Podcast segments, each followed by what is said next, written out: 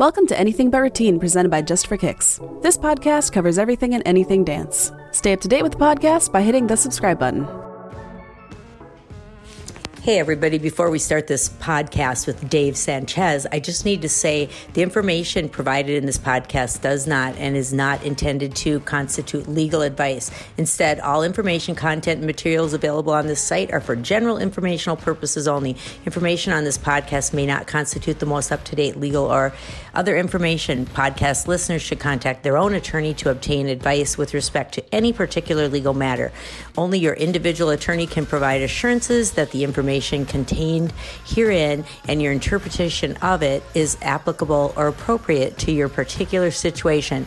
All liability with respect to actions taken or not taken based on the contents of this site are hereby expressly disclaimed. The content on this posting is provided as is, no representations are made that the content is error free.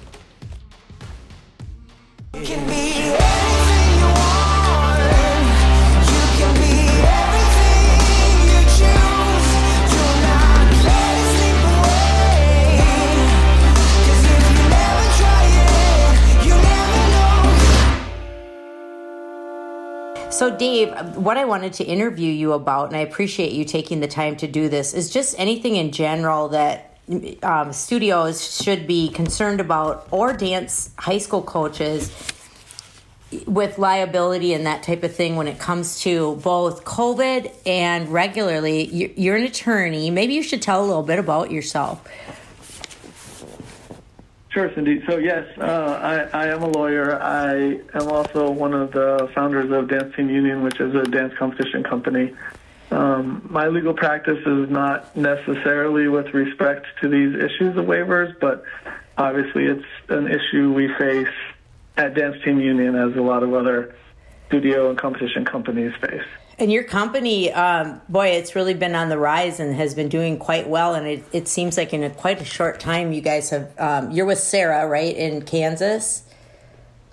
So I'm actually in California. You're in California, uh, but you're in business yes. with Sarah, right? With she's in Kansas, correct? Yes, in business with Sarah, and uh, our offices are actually in Nashville, Tennessee. Oh wow, you're all over. You guys are so. Yeah, and, and I've noticed your competitions are really starting to take you know grow and um, really get some recognition. So that's neat because I, I love seeing some more companies around rather than just so few you know? So well thank you. And, yeah. and i will say as i say as i said before we've been a long time i've personally been a long time admirer of just for kicks and I know many others in our organization as well. So well, thank you. Um, and it's it's really neat when we pull together and and try to just help each other. And one of the things I've been hearing so much lately is studios are just concerned. You know, they think they feel kind of alone out there. Like, what do we do when we go back? Um, can we get sued by parents if a if a child gets COVID at our studio? And I mean, I I know you can get sued for anything, right? Sure. So, so, I think it's a fair question, and and and I, you know, one thing that most studios and competitions do, and and certainly parents are used to seeing, is waivers. Um, so I think it's a good time for anybody to kind of pull out their existing waivers and examine what they look like. You know, both from an owner perspective, but also, you know, to be fair, from one of your customers' perspective as well. Um, to, to look at what you're asking people to read and and so that you also that you have an understanding of how you are protected and how you're not protected. And you do you feel it'd be a good idea to have an attorney look at your waiver? Um, yes, I mean, it, it, you can. You know, it's always good to have an attorney look at your waiver if you can. Um, however, this is something that, you know, if you can't have an attorney, it doesn't mean that you shouldn't look at it on your own. Because generally speaking, what a waiver does is just transfers reasonable liability onto the participant. And, and so what I mean by that is if, if, if you're in the position of being a customer and signing a waiver, you don't have to worry that you're signing your life away because there are some things that a waiver will never cover. Like a, a, waiver cannot, you cannot give up your right to sue, for example, for illegal discrimination, uh, illegal harassment, or if the competition or studio owner is, you know, willfully or grossly negligent. Oh, right. Yeah. That's, and, and you know, waivers generally they're more of a deterrent, in my opinion, and I'm definitely not a lawyer, but more of a, a deterrent than you know. I I've heard a lot of times that they don't always hold up, right? Or is that not right? It's true. No, it's very true. But but you know, so from a from a business owner's perspective, I mean, you know, you you just essentially the approach is to be fair and honest with your with your customers, which is you know, we we cannot take potential liability for everything that may go wrong. Um, because there are a lot of things that are under your control when, you know, as a dancer in a studio or as a competitor.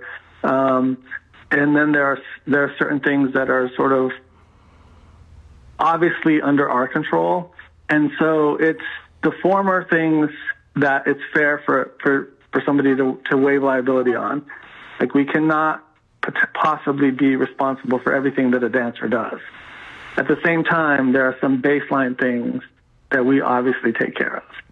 Right. I mean, I think parents have to assume that you're going to be as safe as possible. You're going to take all protocol necessary to, you know, ensure that you're as safe as as humanly possible and but you're right some of it comes back to the dancer because not all the dancers will follow your protocol always so right and, and so in the in the context of like COVID nineteen, for example, I think most studios and competitions are going to look to their local health regulations to see what is required for a business owner and can take comfort in the fact that if they do those things, um, they are very unlikely to, to be sued.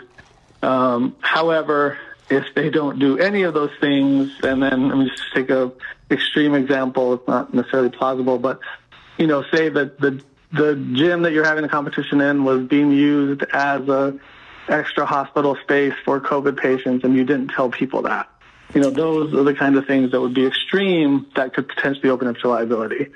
But the fact, if you take the, the reasonable precautions, particularly as outlined by local health experts, and you ask a parent to sign a waiver that they're not going to sue you if their kid gets a disease based on the fact that you have you know taken these reasonable steps, that is a very fair, in my opinion, uh, share of the burden of responsibility.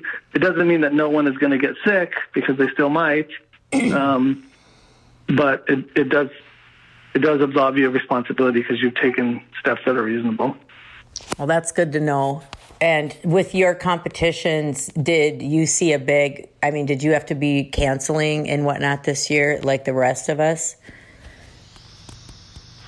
So uh, our competition season, you know, predated most of this because our largest competition was in February.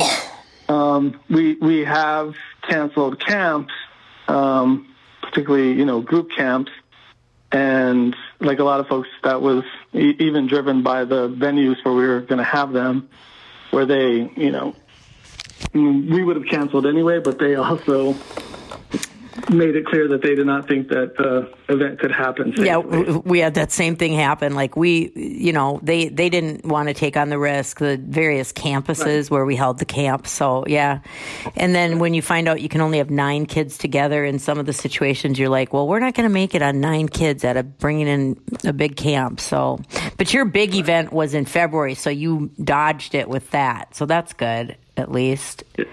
Yes.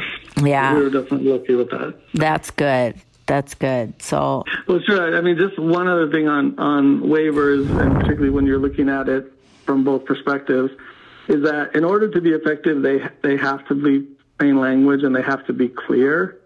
So, um, you know, as a business owner, you should have this as a separate document, uh, not you know in tiny font at the bottom of a contract that you that you otherwise are having people sign. Um, this should be something that's very clear, and it should be worded in plain language so that it's easy for somebody to understand. Like the average um, parent, rather than you don't, you know, because sometimes you read those and they're so legal that that the average person can't understand it. Correct, and and so that's you know to your earlier question of should I have a lawyer do it or not. I mean, actually, one of the advantages sometimes of drafting this initially by yourself is that you're much more likely to use language that is understandable. Oh, that's true. Um, yeah. Well, I I took one. Lawyer look at it after, but but it's yeah well, anyone listening, I took a uh, off the internet. I took a sample waiver for COVID nineteen and just copied it and put you know our just for kicks in there. And then I had an attorney look at it and and she said, "Oh, it looks all good." So I have that on my computer. If anyone wants to email me and get that, I you could just change out the name and that would save people a lot of hassle. But it's very generic, you know. But it, it tries to cover all the various things. So I'd be willing to share that. Right, and then I think the other thing is like, as a parent or a customer, from from that perspective, you know, a lot of times you were handed this waiver right before an event. It's not really plausible for you to negotiate it. Um, but certainly, if you're like a longtime customer, uh, you know, we would encourage folks to to reach out and say, hey, like, you know, yeah, we're signing this waiver now, but for the future, we would like to see these types of changes, or we have this, you know, this kind of input. Um, I think that's always helpful. You know, it, it, it it's a lot of times not practical for somebody to actually negotiate a waiver. Certainly not an individual participant. But these are the things that can be evaluated and changed over time. Right, because you won't want to do it right before they're coming into something because they'd feel pressured, and then you know Right. Um, also, here's a question. You said it had to be a separate document. Could somebody that did online registration for an event have it as a you read it and it's a checkbox for the event? Would that hold weight? So, you know, so basically when I say it had to be a separate document, it's generally better if it's a se- separate document. And the the things you're always considering are is it is someone meaningfully looking at this? So I think we've all experienced, you know, you sign onto an app or something and they have like 60 pages of, yeah. you know, legalese that you scroll down to and click OK. And you don't even um, read it, right? Right.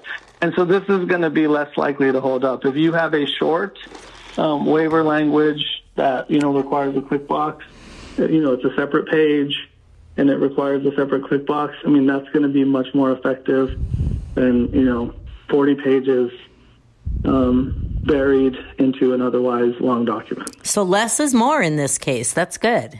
That's good for all of us to know. So. Well, I appreciate you taking your time and you're on the road and you pulled over to talk to us. So I really f- appreciate it. And it's just nice chatting with you.